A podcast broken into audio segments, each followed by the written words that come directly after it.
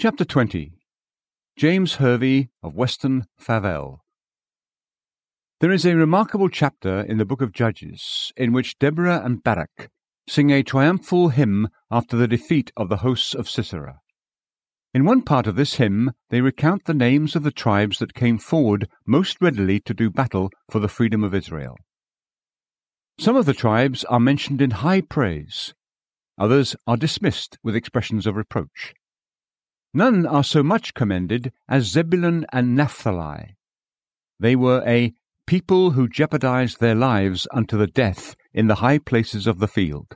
Judges 5:18. One specific sentence is used in the account of Zebulun that deserves special notice. Out of Zebulun those who handled the pen of the writer came down. Judges 5:14.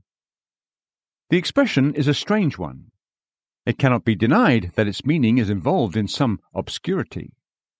There is some probability in the conjecture of those who think it signifies scribes who assembled the armies of Zebulun and wrote down the names of those who went to war. Compare Jeremiah 52:25. Whatever the specific meaning of it is, one thing is abundantly clear. The zeal of Zebulun in God's cause was such that among her warriors in the day of battle there were some who were more accustomed to wield the pen than the sword. When God's work was to be done, the soldier and the writer stood shoulder to shoulder and side by side.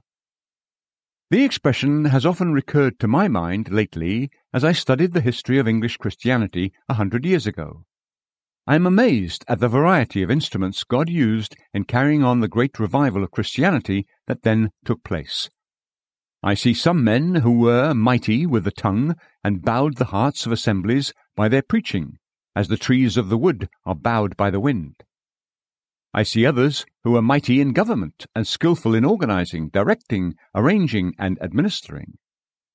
In addition to these, though, I see others who are mighty with the pen, and did work for Christ that was as real and lasting as that of any of their contemporaries. They made no public show. They didn't cry, strive, or let their voices be heard in the street. Isaiah 42 2 but they labored in their way most effectively for the advancement of pure evangelical religion. They reached minds that were never brought under the influence of Whitefield, Wesley, or Romaine. They produced results in many places that will never be fully known until the Judgment Day. Foremost, perhaps, in this class of men in the 18th century was James Hervey of Weston Favell, the author of Theron and Aspasio. James Hervey was born on February 26, 1713, at Hardingstone, near Northampton. His father was a minister in the neighbouring parishes of Collingtree and Weston Favell, but appears for some reason to have lived outside of his parish. I can find no certain information about his parents regarding their religious opinions or their practice. The parishes of which his father was minister are small rural places, very near the town of Northampton on the southeastern side. The date of his birth deserves notice on one account. It shows that he was one of the small group of men whom God sent into the world at a special time to do a special work together in England. Whitefield, Wesley, Grimshaw, Berridge, Rowlands, Romaine, Venn, Walker, and Hervey were all born during the first twenty years of the eighteenth century between 1700 and 1720. The facts and events of Hervey's life are notably few. He was educated at the Grammar School of Northampton, remaining there from the time he was seven years old until he was seventeen. Only two things are recorded about his school life. One is that he was very skilful and proficient in all games and recreations. The other is that he made great progress in Latin and Greek, and would have made even more progress if his schoolmaster had allowed him to. However, it seems that this worthy teacher made it a rule never to allow any of his students to advance quicker than his own son. In the year 1731, Hervey was sent to Oxford and entered Lincoln College. The first two years of his university life appear to have been spent in idleness. Like many young men, he suffered much from the lack of some wise friend to advise and direct him in his studies. In 1733, however, he became acquainted with John and Charles Wesley George Whitefield, Benjamin Ingham, and other serious minded young men, and derived great benefit from their society. Under their influence and example, he began a steady course of reading, and made himself master of such books as Derham's Astrotheology, Ray's Wisdom of God in Creation, and other works of a similar kind. He also began studying the Hebrew language. This was not all. He also began to follow his new companions in their efforts to attain and promote a high standard of Christianity. Like them, he began to live by method, received the communion every Sunday, visited the sick and the prisoners in jail, and read to poor people. The last three years of his Oxford life were thus usefully employed, and the result was that he left the university in 1736 with a good foundation of steady habits of living and with a very fair amount of knowledge and scholarship. His writings certainly supply abundant proof that, considering the times he lived in, he was a well read and well educated man. No one seems to have been more useful to Hervey at this period of his life than John Wesley. At a later date, after doctrinal differences had separated the two men, the minister of Weston Favell gave grateful and honourable testimony to this fact. In one of his letters, he says, I earnestly thank you, as for all other assistance, so especially for teaching me Hebrew. I have cultivated this study according to your advice.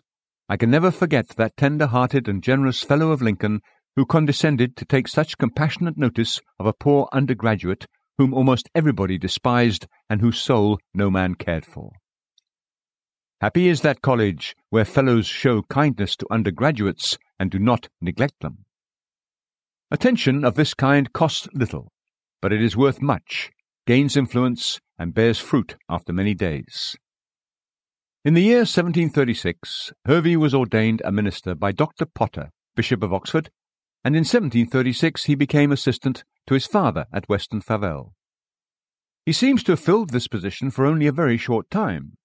In 1738 he was the minister at Dummer, near Basingstoke in Hampshire, a position, strange enough, that George Whitefield had also occupied about the same year. In 1740 he moved to Bideford in North Devonshire, and remained there until August 1743. He then returned to Weston Favell and once more became assistant to his father. This was his last move. After his father died in 1752, James succeeded him as minister of Weston Favell and Collingtree, but only survived him six years. He died of pulmonary consumption at Weston Favell on Christmas Day of 1758, at the comparatively early age of 45. Unlike most ministers, he preached the gospel among the people who had known him from his earliest infancy, and was buried a very few miles from the place where he had been born. In life and death, he dwelt among his own people. 2 Kings 4:13. Hervey's spiritual history presents several interesting features. I can find no evidence that he knew anything of true Christianity when he was a boy or a young man. Though mercifully kept from the excess of riot and immorality into which the young frequently run, he seems to have been completely careless and thoughtless about his soul. The beginning of a work of grace in his heart may undoubtedly be traced to his residence at Oxford and his fellowship with Wesley and Whitefield, which he began at the age of twenty. Yet even then he seems to have been much in the dark for some years, and to have been relatively ignorant of the distinctive doctrines of biblical Christianity. His college friends, it must be admitted, knew little more than he did. Their early struggles after light were made through a fog of mysticism and asceticism that impeded their course for years. The freeness and simplicity of the gospel, the finished work of Christ on the cross, the real meaning of justification by faith without the deeds of the law, and the folly of putting doing before believing were all subjects that this little band of young men at Oxford were very slow to understand. Each and all, in their turns, struggled through their intellectual difficulties and came out on the right side. One of the last of this group to reach this firm ground and grasp the whole truth as it is in Jesus was James Hervey. In fact, it wasn't until the year 1741, five years after he had been ordained, that he thoroughly received the whole gospel into his heart and embraced the whole system of evangelical doctrine. Two sermons preached by Hervey at Bideford about the year 1741, in which he plainly declared his change of beliefs, were commonly called his recantation sermons. The state of Hervey's heart during the seven years preceding 1741 must have been one of continual conflict and inward dissatisfaction. Enlightened enough to feel the value of his soul and to see something of the sinfulness of sin, he was still unacquainted with the way of peace. His letters, written at this period, both before and after ordination, present a mind full of pious thoughts, holy desires, and high aspirations, but with everything out of proportion and out of place.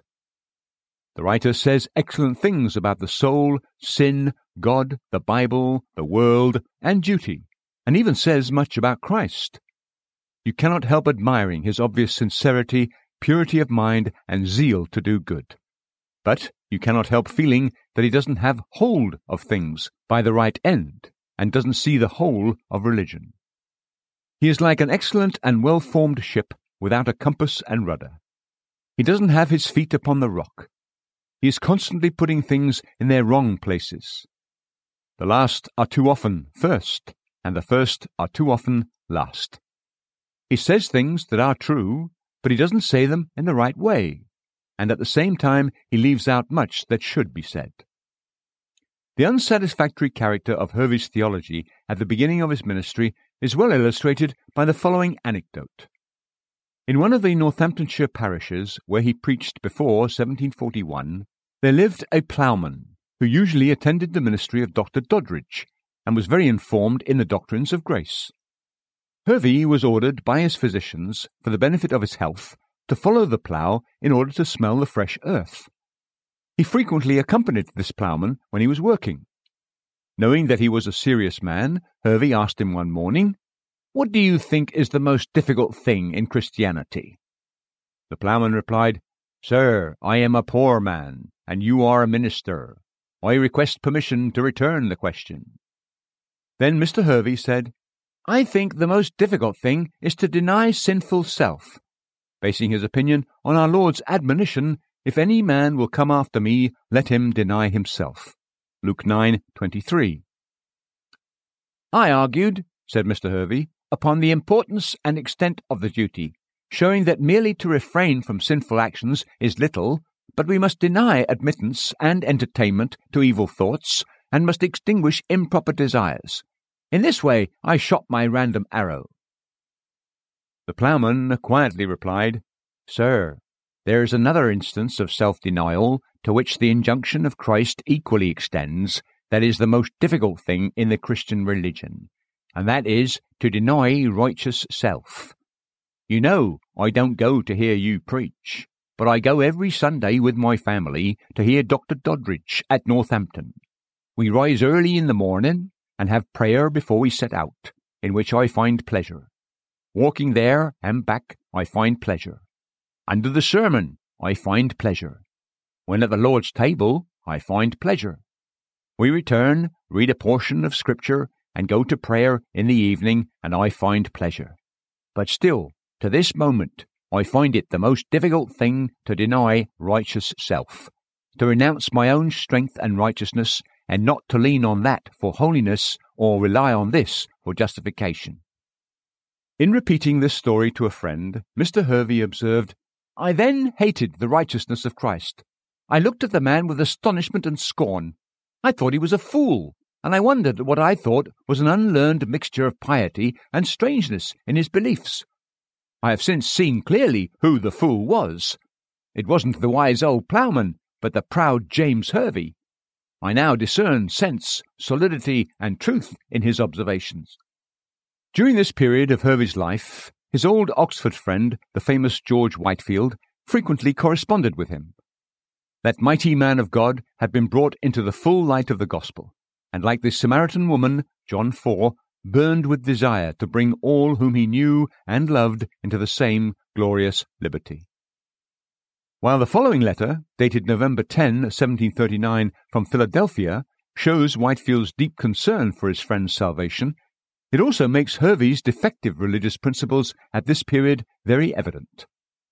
I long to have my dear friend come forth and preach the truth as it is in Jesus, not a righteousness or holiness of our own, whereby we make ourselves right, but the righteousness of another, even the Lord our righteousness, upon the imputation and understanding of which, by faith, we will be made right by his Holy Spirit to live with and enjoy God.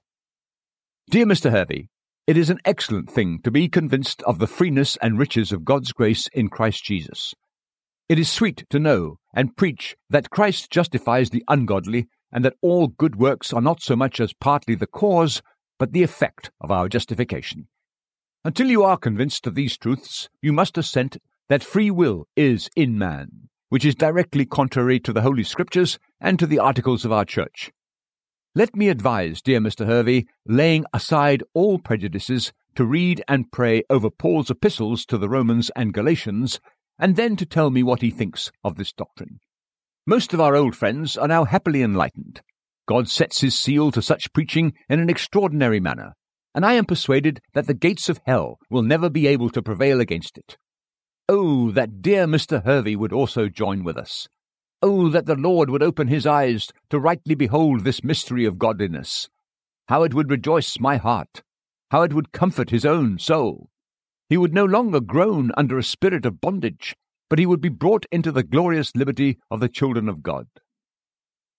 Hervey's excellent biographer, John Brown of Whitburn, gives the following clear account of Hervey's state of mind at this period. It is evident that he was seeking salvation, but he sought it, as it were, by the works of the law.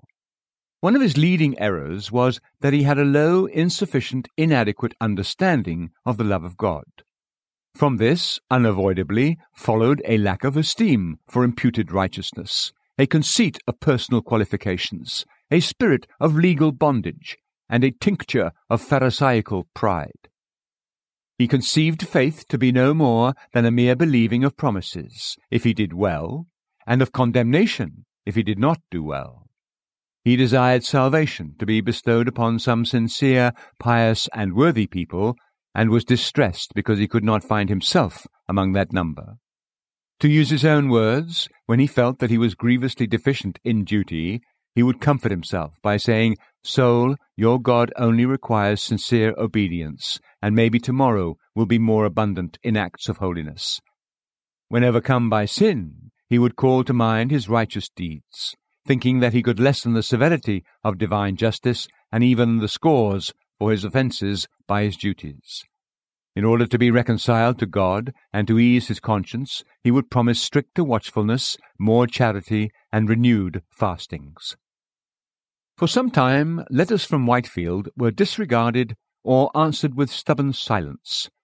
But in time, by this and other means, a saving change took place in Mr. Hervey's mind.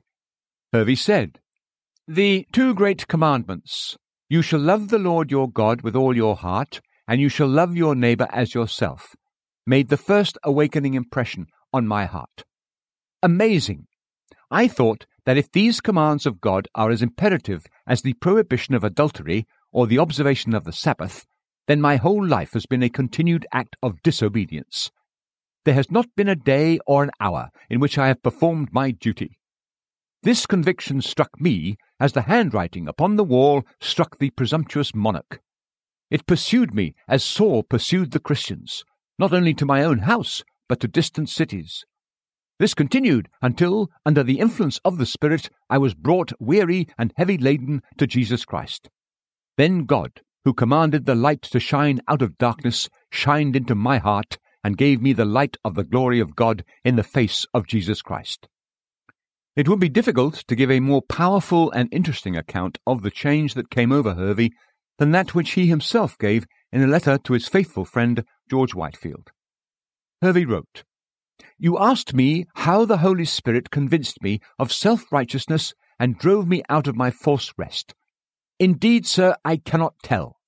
The light was not instantaneous, it didn't flash upon my soul, but arose like the dawning of the day. A little book by Jenks called Submission to the Righteousness of God was beneficial to me. Your journals, dear sir, and sermons, especially that sweet sermon on the text, What Think You of Christ, were a means of bringing me to the knowledge of the truth. Another piece has also been similar precious eye salve to my dim and clouded understanding. I am referring to Walter Marshall's Gospel Mystery of Sanctification. These, blessed be he who is a light to those who sit in darkness, have in some degree convinced me of my former errors. I now begin to see that I have been labouring in the fire and wearying myself in pride while I have attempted to establish my own righteousness. I trusted I knew not what, while I trusted in some imaginary good deeds of my own. These are no hiding places from the storm. They are a refuge of lies. Even if I had the meekness of Moses, the patience of Job, the zeal of Paul, and the love of John, I dare not advance the least argument to eternal life on this footing. As for my own meagre efforts and wretched righteousness, gracious Emmanuel, I am ashamed, I am grieved that I should try to force them into the plan of your divine, your inconceivably precious obedience. My plans and thoughts are changed. I now desire to work in my blessed Master's service, not in order to obtain life, but because I have obtained life and salvation. I desire to learn to please him in righteousness and holiness all the days of my life. In another letter to Whitefield of about the same date, Hervey says, I acknowledge with shame and sorrow that I have been a blind leader of the blind. My tongue and my pen have perverted the good ways of the Lord and have darkened the glory of redeeming merit and sovereign grace. I have dared to invade the glories of an all sufficient Saviour and to pluck the crown off his head. My writings and sermons have detracted from the honour, the everlasting, inexpressible honour of Jesus. They dared to give works a share in the redemption and recovery of a lost sinner. They have placed filthy rags on the throne of the Lamb and by that means have dishonoured the Saviour and exalted the sinner. I believe, though, that the divine truth begins to dawn on my soul. Oh, may it, like the rising sun, shine more and more until the day breaks in all its brightness and the shadows flee away. Now, if I possessed all the righteous acts that have made saints and martyrs famous in all generations, if their works could be transferred to me and I could call them my own, I would renounce them all that I might win Christ. I make no excuse for the length at which I have dwelt on this part of James Hervey's history. A mere worldly person might see nothing interesting in it, but a true Christian, unless I am greatly mistaken, will find it full of instruction. It is useful to mark the diversities of the operation of the Spirit. How slowly and gradually he carries on his work in some hearts compared to the rapid progress he makes in others. It's useful to notice the extent of his operations, how thoroughly he can turn a man's theological beliefs upside down. How little we know what a young self righteous minister may one day become by God's grace. It would be good for the Christian Church if more of her ministers were taught of God and brought to sit at the feet of Christ like James Hervey. The last seventeen years of Hervey's life were spent in comparative retirement at Weston Favell. My house, he writes to a friend, is quite secluded. It faces the garden and the field, so that we hear none of the tumultuous commotion of the world. We see nothing but the wonderful and charming works of the Creator. Oh, that I may be enabled to make good use of this advantageous solitude! As willing as he undoubtedly was to go forth into public and do the work of an evangelist like his beloved friend Whitefield, his delicate health made it quite impossible. From his youth up, he had shown a certain tendency to pulmonary consumption. He had neither voice nor physical strength to preach in the open air, address large congregations, and grab the attention of multitudes like many of his contemporaries. He saw this clearly, and he wisely submitted to God's appointment. Those whom he could not reach with his voice, he resolved to access with his pen. From his isolated study in his Northamptonshire parish, he sent forth arrows that were sharp in the hearts of the king's enemies.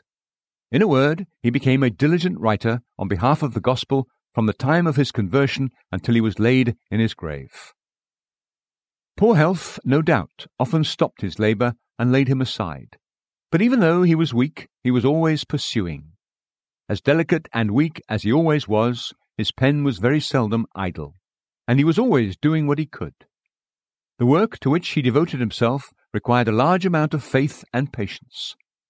He laboured on without encouragement by admiring crowds, and unaided by the excitement that often carries forward the weary preacher. While health and strength lasted, James Hervey never ceased to labour. and he seldom laboured in vain. Hundreds were reached by Hervey's writings who would never have gone to listen to Whitefield's voice. The very retirement from the parish at Weston Favell was not without its advantages. It gave the worthy minister unbroken freedom for writing. He could sit down in his study without fear of being disturbed by the endless little interruptions that disturb the dweller in large towns and make the continuous flow of thought almost impossible. Above all, it gave him plenty of time for reading and storing much in his mind. It has been well said that reading makes a full man, and no one can look through Hervey's writings without seeing abundant evidence that he was a great reader. From his youth, he was familiar with Greek and Roman classical writers.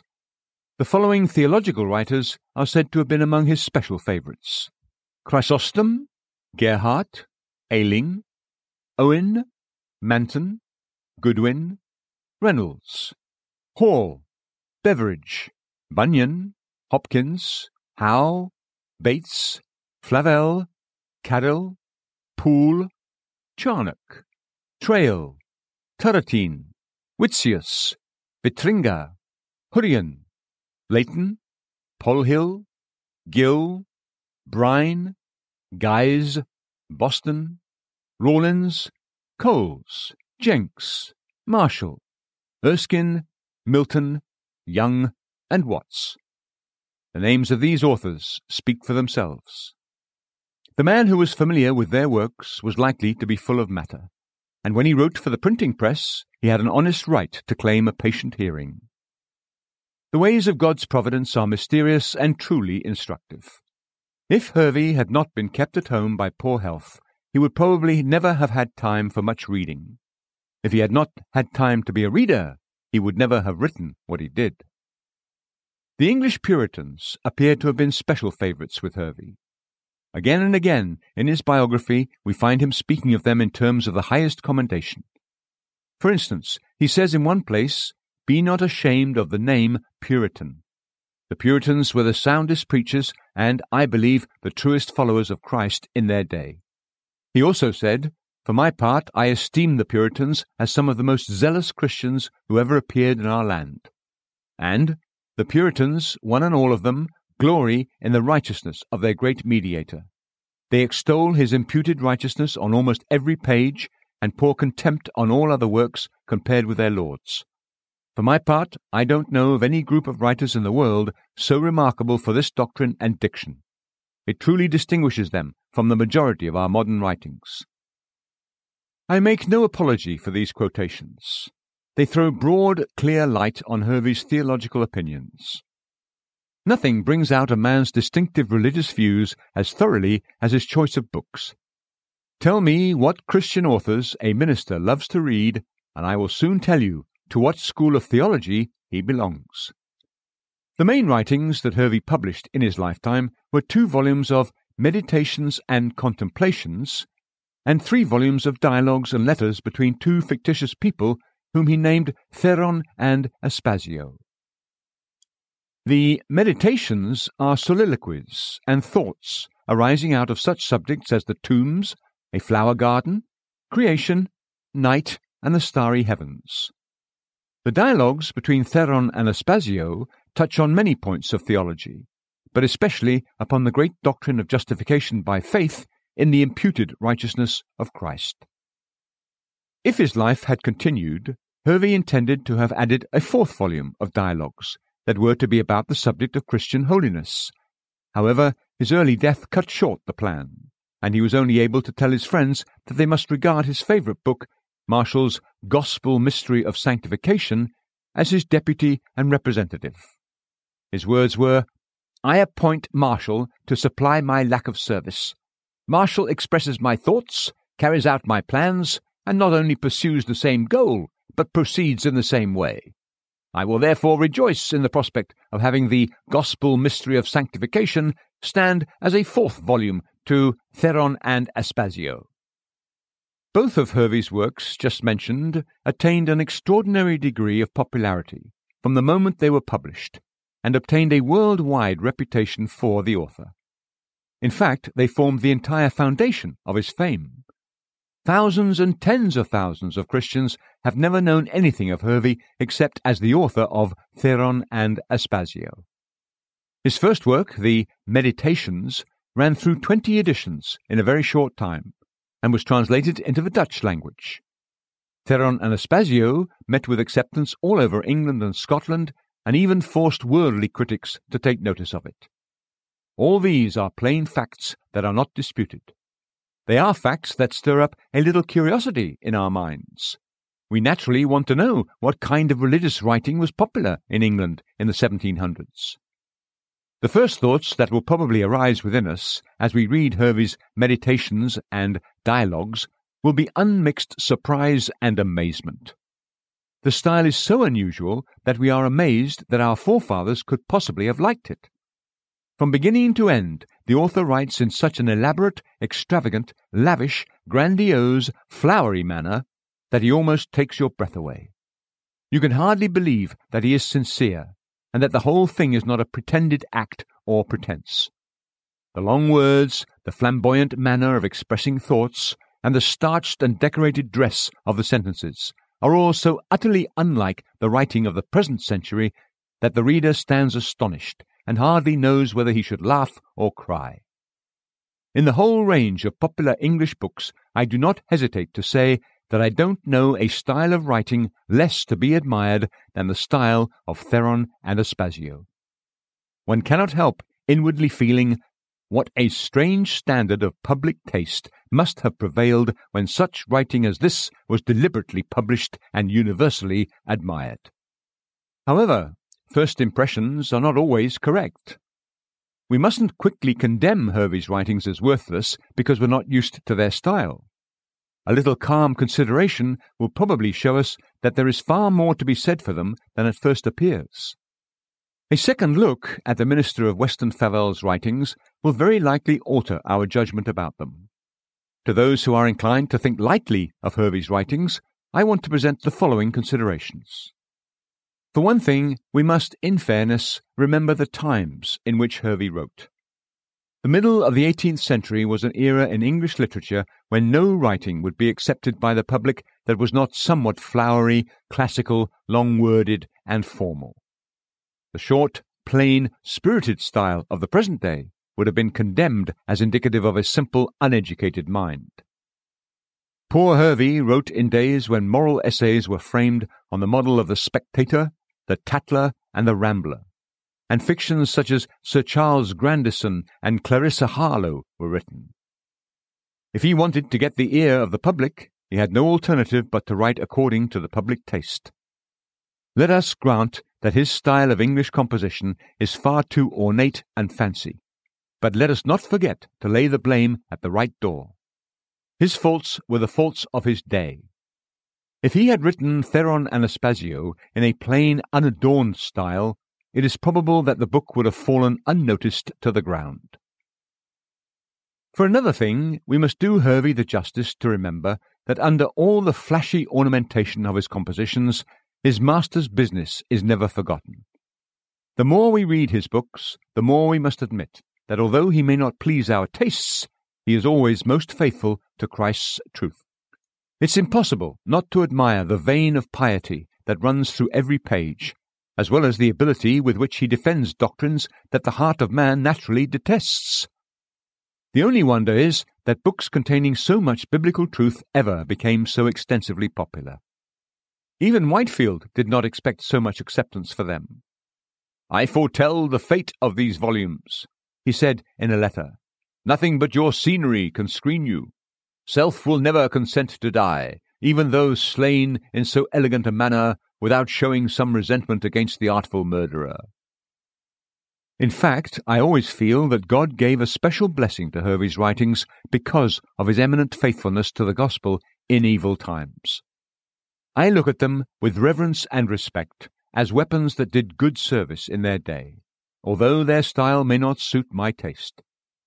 To use the author's own words, they were an attempt to dress the good old truths of the Reformation in such apparel of language as to appeal to people of all conditions.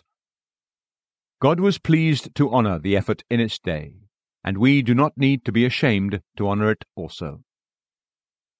No well informed Christian will be surprised to hear that Hervey's writings did not please everybody. Of course, they were far too biblical to escape the enmity of the children of this world. Unfortunately, this was not all the enmity that the author of Theron and Aspasio had to endure. His clear and direct statements about justification gave great offence to Christians of the Arminian school of theology. John Wesley openly assaulted his views of imputed righteousness. Robert Sandeman, a Scotch independent, fiercely attacked his views of faith. In short, the gracious minister of Weston Favell had to learn, like many other good men, that the most beautiful writing will not result in universal acceptance. The way of accurate biblical divinity is a way that many will always call heresy and speak against.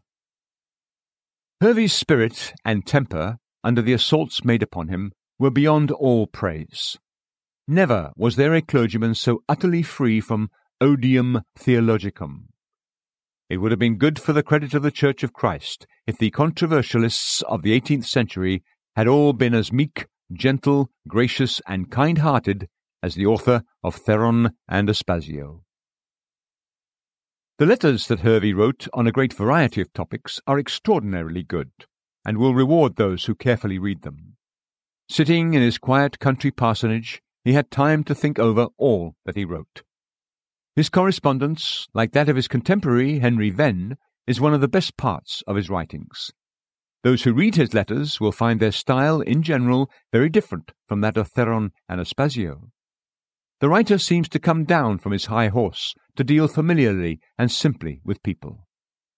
The following letter to a dying young lady is a beautiful example of his style used in his letters and is so good throughout that my readers and listeners will probably not blame me if I quote it for them complete and entire.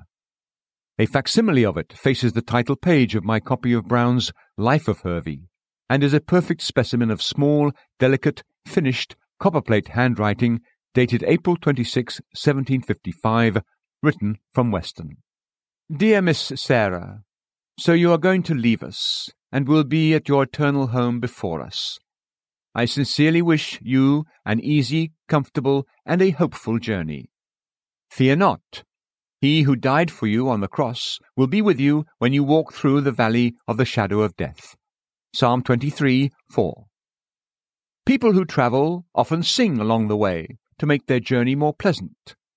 Let me provide you with a song most exactly and pleasantly suited to your purpose. Who shall lay anything to my charge? It is God who justifies. Who is he that condemns me? It is Christ who died, yes, rather, who is risen again, who is even at the right hand of God, who also makes intercession for me. Will the law lay anything to my charge?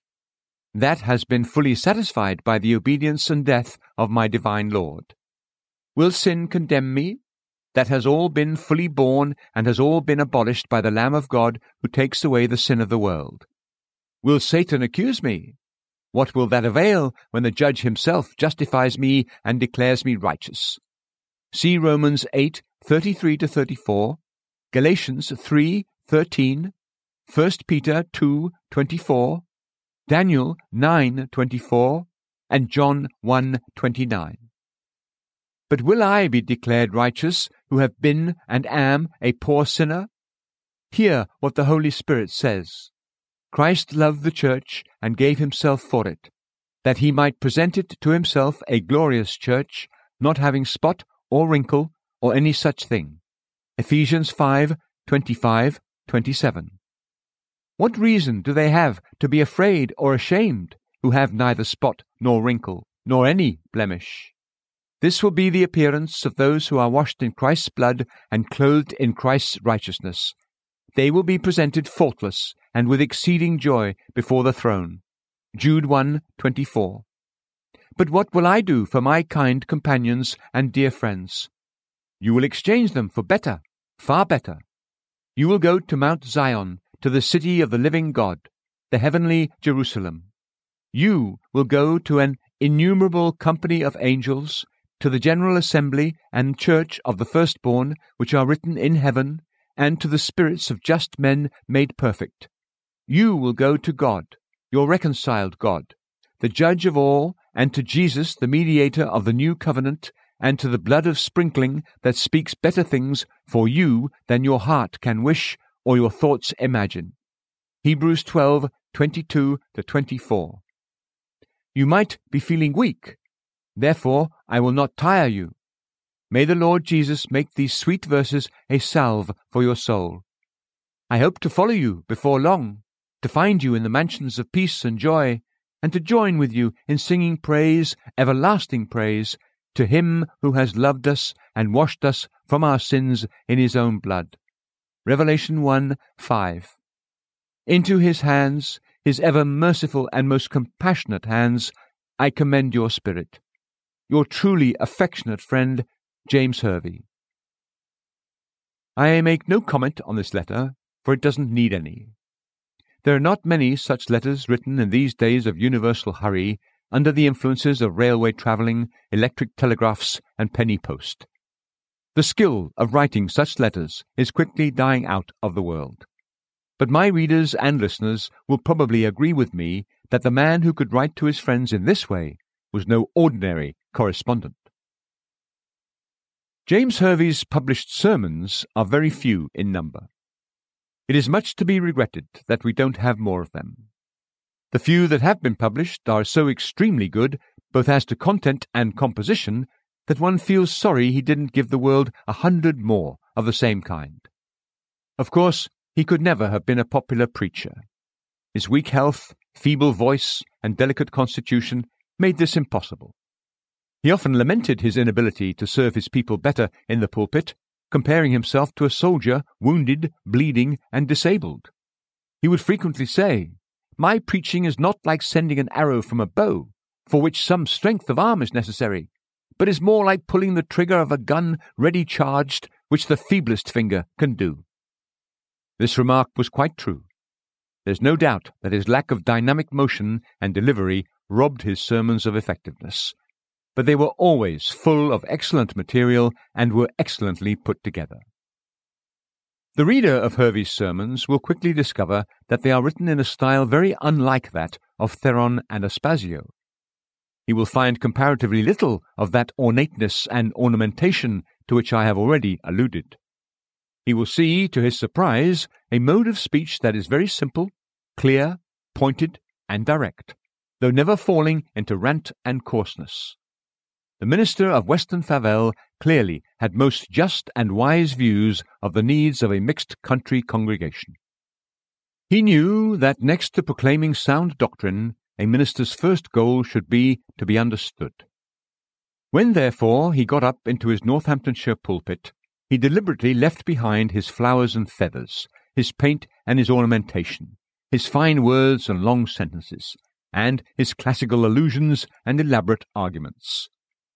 Usefulness was the one thing that he desired to obtain, and to obtain it he was not ashamed to speak very plain English to plain people.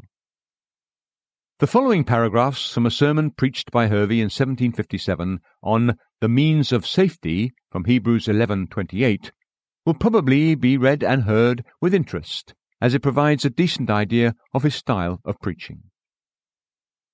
Let me give a word of direction. Run to Christ, alarmed sinners. Come under the refuge of his blood. Claim the blessed Jesus. Look unto him, and his merits are your own.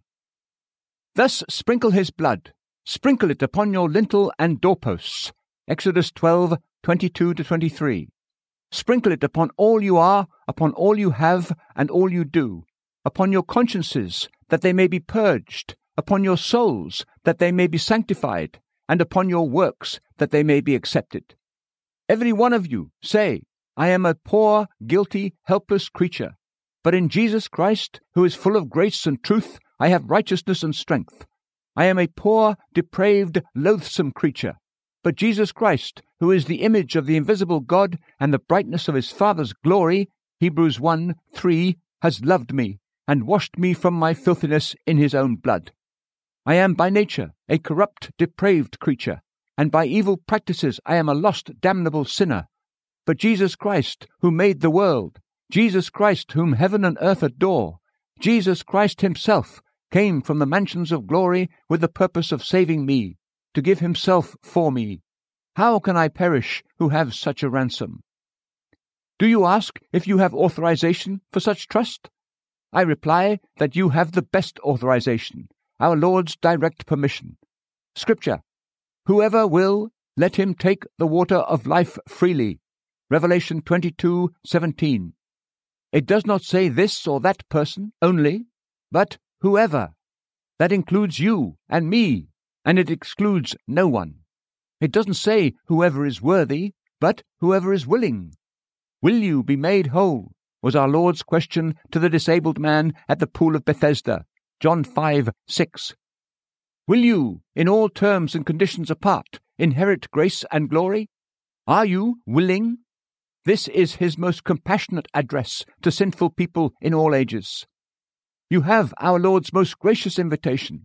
Scripture, Come unto me, Matthew 11:28. Whom does he call? The righteous? No. The excellent? Quite the opposite. He calls sinners, miserable sinners, even the most miserable of sinners. He calls those who are weary and heavy laden, overwhelmed with iniquities, bowed down to the brink of hell, and ready to think that there is no hope. Yet he encourages them, he invites them, and he declares to them, I will give you rest. Rest in the enjoyment of peace with God and peace in your own consciences.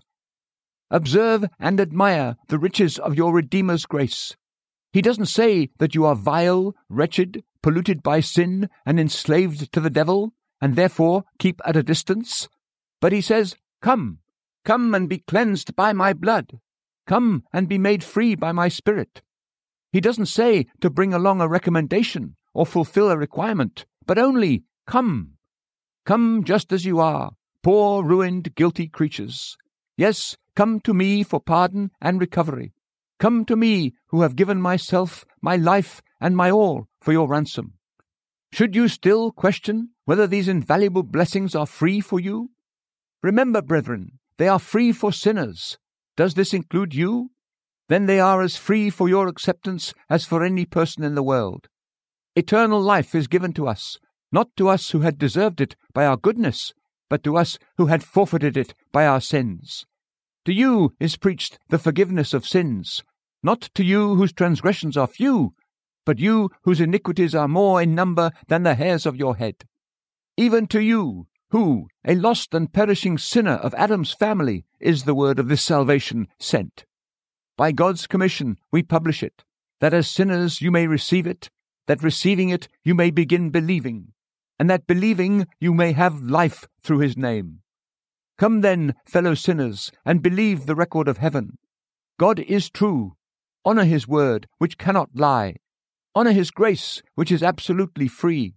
Honor his dear Son, who has obtained eternal redemption for such unworthy creatures as you and me.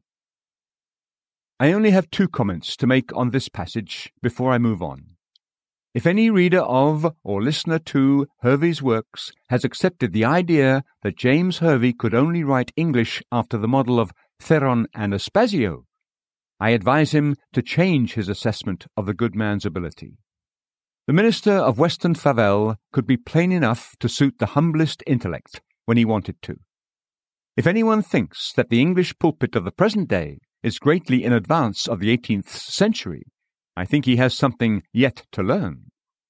My own thoughtful opinion is that it would be a great blessing to this country if we had more of such direct preaching as some parishes in Northamptonshire heard in the 1700s. The private life of James Hervey was in complete harmony with his writing and preaching. It is the universal testimony of all who knew him that he was an eminently holy man. Even the clergy of the neighbourhood who disliked his theology and had no sympathy with his ways and opinions, could find no fault in his daily walk. In fact, they used to call him Saint James. He never married, and by reason of his poor health seldom left home and was confined to the house. But indoors or outdoors, he was always about his master's business, always redeeming the time, always reading, writing, or speaking about Christ, and always behaving like a man who had recently come from his Lord's presence to say something, and who was soon going back again. His humility was noteworthy. he never considered himself as James Hervey, the celebrated writer, but as a poor, guilty sinner, just as indebted to divine grace as the lowest day labourer in his parish. To two criminals condemned to be hanged, he said, You have just the same foundation for hope as I must have when I will depart this life. When I will be summoned to the great judgment seat, my plea and my dependence will be nothing but Christ. I am a poor, unworthy sinner, but worthy is the Lamb that was slain. This is my only hope, and this is as free for you as it is for your friend and fellow sinner, James Hervey. On publishing his famous Fast Day sermons, he said, May the Lord Jesus himself, who was crucified in weakness, assent to work by weakness, or, in other words, by James Hervey. When he was close to death, he wrote to a friend, I ask him to unite his supplication with yours, for I am fearful lest I should disgrace the gospel in my languishing moments. Pray for me, the weakest of ministers and the weakest of Christians. His benevolence and self denial were most noble. He literally gave away almost all that he had, living on a mere fraction of his income. In his giving, he was always discreet. I am God's steward, he said, for his poor and I must conserve the little portion I have to devote to them and make it go as far as possible. But when money was likely to be especially useful to others, as in the case of a long sickness or a sudden loss, he would give away more, being careful not to let others know from whom the money came. His income was never large, and it might be wondered how he managed to spare such amounts for charitable uses, but he saved nothing for himself and gave away all the profits from his books, which were sometimes large sums, in doing good. In fact, this was his bank for the poor. I have devoted this fund, he said, to God. I will on no account apply it to any worldly uses. I do not write for profit or fame, but to serve the cause of God. And as he has blessed my attempt, I think I am obligated to relieve the distresses of my fellow creatures with the profit that comes from that. He carried out this principle to the very end. Even after his death, he was found to have ordered all profits arising from any future sale of his books to be constantly applied to charitable uses. I do not have enough space to dwell specifically on all the leading features of Hervey's private character. The picture is far too large to go into the frame of a short account like this. His spirit of love to all God's people of every denomination his delight in the company and conversation of godly people, his faithfulness in reproving sin, his exceptional love for Christ, his delight in Christ's finished work and atonement, his devotional diligence, his reverence for the Scriptures, his meekness, gentleness, and tenderness of spirit. These are all points on which much might be written, and much will be found in the pages of his biography. As far as I can judge, James Hervey was a man of as eminently saintly character as any that this country can point to, and one worthy to be ranked by the side of Bradford, Baxter, and George Herbert. Few evangelical men of the eighteenth century can be named who seem to have had so few enemies and to have lost so few friends.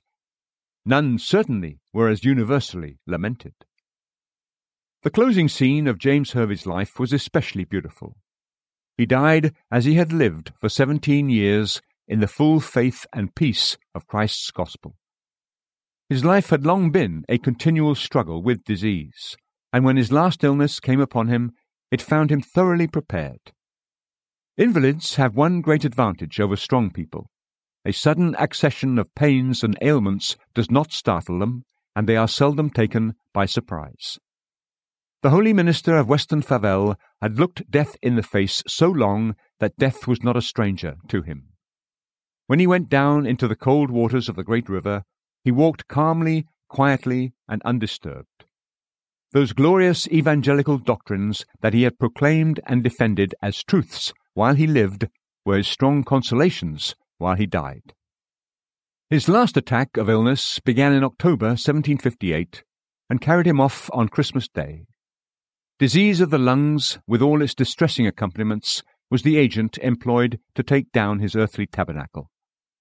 He seems to have gone through even more than the ordinary suffering that such disease entails, but nothing shook the dying sufferer's faith. He had his days of conflict and inward struggle, like most of Christ's faithful soldiers, but he always came out more than conqueror through him who loved him. Romans 8:37. An abundant entrance into rest was ministered to him. He entered the harbour at last, not like a shipwrecked sailor clinging to a broken plank, but like a stately ship with all her sails expanded and carried forward by a favourable wind. The dying sayings of eminent saints, when God permits them to say much, are always instructive. This was the case with James Hervey. Like dying Jacob, he was enabled to speak to all around him, and he testified of his deep sense of the value of Christ's great salvation. Like Christiana in Pilgrim's Progress, he was enabled to speak comfortably to those who stood near him and who followed him to the riverside. At an early period of his last illness, he wrote to his doctor, I now spend almost all my entire time in reading and praying over the Bible. Indeed, you cannot conceive how the springs of life in me are relaxed and relaxing. What you do, do quickly, is a proper admonition for me as I approach death. My dear friend, attend to the one thing needful. I have no heart to take any medicine. Everything except Christ is unprofitable to me. Blessed be God for pardon and salvation through his blood. Let me prescribe this for my dear friend. My cough is very troublesome. I cannot get much rest, but my never failing remedy is the love of Christ. On the 15th of December, the month that he died, he spoke very strongly to his ministerial assistant, Mr. Maddock, about the assurance of faith and the great love of God in Christ. Oh, how much has Christ done for me, and how little have I done for such a loving Saviour! If I preached even once a week, it was but a burden to me. I haven't visited the people of my parish as I should have done. I should have preached from house to house. I've not taken every opportunity of speaking for Christ. Don't think I'm afraid to die. I assure you I am not. I know what my Saviour has done for me. I want to be gone, but I wonder and lament to think of the love of Christ in doing so much for me and how little I've done for him. On the 25th of December, the day that he died, his loving friend and physician, Dr. Stonehouse, came to see him about three hours before he passed away. Hervey seized the opportunity. He spoke strongly and affectionately to Dr. Stonehouse about his soul's concerns and urged him not to be overburdened with the cares of this life. Seeing his great weakness and weariness, the doctor begged him to spare himself. No, doctor, replied the dying man with fervour. No, you tell me I have only a few minutes to live. Let me spend them in adoring our great Redeemer. He then quoted Psalm 73:26. Though my heart and my flesh fail, God is the strength of my heart and my portion forever. He also dwelt in a delightful manner on Paul's words from 1 Corinthians 3:22. All things are yours, whether life or things present or things to come. He exclaimed, Here, here is the treasury of a Christian. Death is counted among this inventory, and a noble treasure it is. How thankful I am for death, as it is the passage through which I go to the Lord and giver of eternal life. It frees me from all the misery that you see me now endure, and that I am willing to endure as long as God thinks appropriate. I know that He will soon, in His own good time, dismiss me from the body. These light afflictions are but for a moment, and then comes an eternal weight of glory. 2 Corinthians 4:17. Oh, welcome, welcome, death! You are rightly counted among the treasures of the Christian. Scripture: To live is Christ, and to die is gain. Philippians 1:21. Then Hervey lay for a considerable time without seeming to breathe, and his friends thought he was gone. But he revived a little and being raised in his chair, said, Lord, now let your servant depart in peace, according to your most holy and comfortable words. For my eyes have seen your most holy and comfortable salvation. This, doctor, is my medicine. What is all the medicine given to support the dying in comparison to that which arises from the promises of salvation by Christ? This, This supports me. He said little after this, and was quickly drawing to his end. About three o'clock in the afternoon, he said, The conflict is over. Now all is done. After that time, he hardly spoke anything understandable except the words, Precious salvation. At last, about four o'clock on Christmas Day in 1758, without a sigh or a groan, he shut his eyes and departed, at the age of forty five. Never, perhaps, was there a more triumphant illustration of the saying of a great spiritual champion of the eighteenth century The world may not like our Methodists and evangelical people, but the world cannot deny that they die well. I leave James Hervey here, having traced his history from the cradle to the grave. He was a man of whom the world was not worthy. Hebrews 11:38 and one to whom even the Church of God has never given his due measure of honour. I am well aware that he was not perfect. I don't pretend to say that I can agree entirely with everything he wrote, either about the nature of faith or about assurance, but whatever his faults and defects, I do believe that he was one of the holiest and best ministers in England in the eighteenth century, and that he did a work in his time that will be seen to have borne good fruit in the last great day. I know that Hervey was mainly a writer, and that the value of his works has almost passed away. Like our old wooden three deckers, they did good service in their time, but are now comparatively obsolete and laid aside. However, I believe the day will never come when the Church will not require pens as well as tongues, able writers as well as able preachers. I dare to think it would be good for the Church of our day if we had a few more determined students and careful writers of the character of James Hervey. I therefore boldly claim for him a high place among the spiritual heroes of the eighteenth century. Let us admire Whitefield and Wesley, but let us not refuse Hervey his crown. He deserves to be remembered. I now conclude this account with a few testimonies to Hervey's virtues, which, to say the least, demand serious attention. The witnesses are all men of character, and men who had many opportunities of weighing the merits of preachers and writers. Let us hear what they thought of the subject before us. The minister of Weston Favell. My first witness is William Romaine. He says, I never saw anyone who came so near to the biblical character of a Christian as Mr. Hervey. God enriched him with great gifts and great graces. He had a fine understanding and a great memory. He was very well skilled in Hebrew and was excellent in Greek. There was great experience of heart love upon his tongue. He used to speak of the love of the adorable Redeemer like one who had seen him face to face in the fullness of his glory. As to his writings, I leave them to speak for themselves. They stand in no need of my praises. My next witness is Henry Venn. He says, Mr. Hervey was the most extraordinary man I ever saw in my life. He was as much beyond most of the excellent as the swan for whiteness and stately figure is beyond the common bird. His meditations and contemplations deserve your most sincere regard. You may look upon them as you would upon Aaron's rod, by which such wonders were worked. These thoughts have been the means of giving sight to the blind, life to souls dead in trespasses and sins, and winning the young, the light-hearted, and the rich to see greater charms in a crucified Saviour than in all that dazzles vain minds.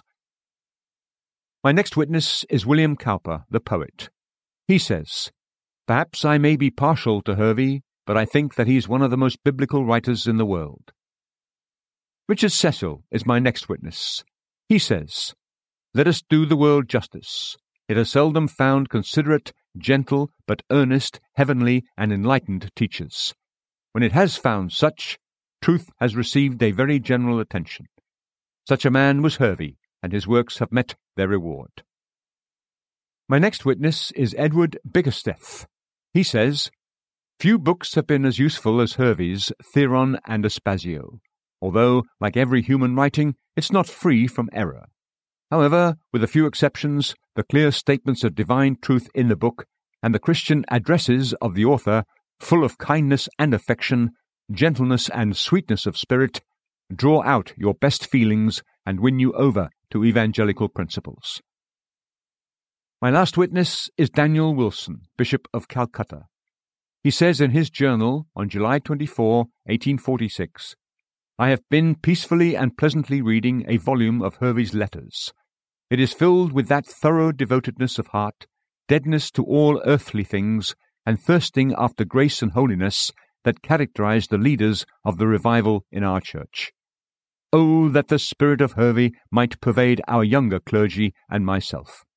To walk with God is the only spring of happiness and usefulness. Testimonies like these deserve serious attention. My firm belief is that they are well deserved.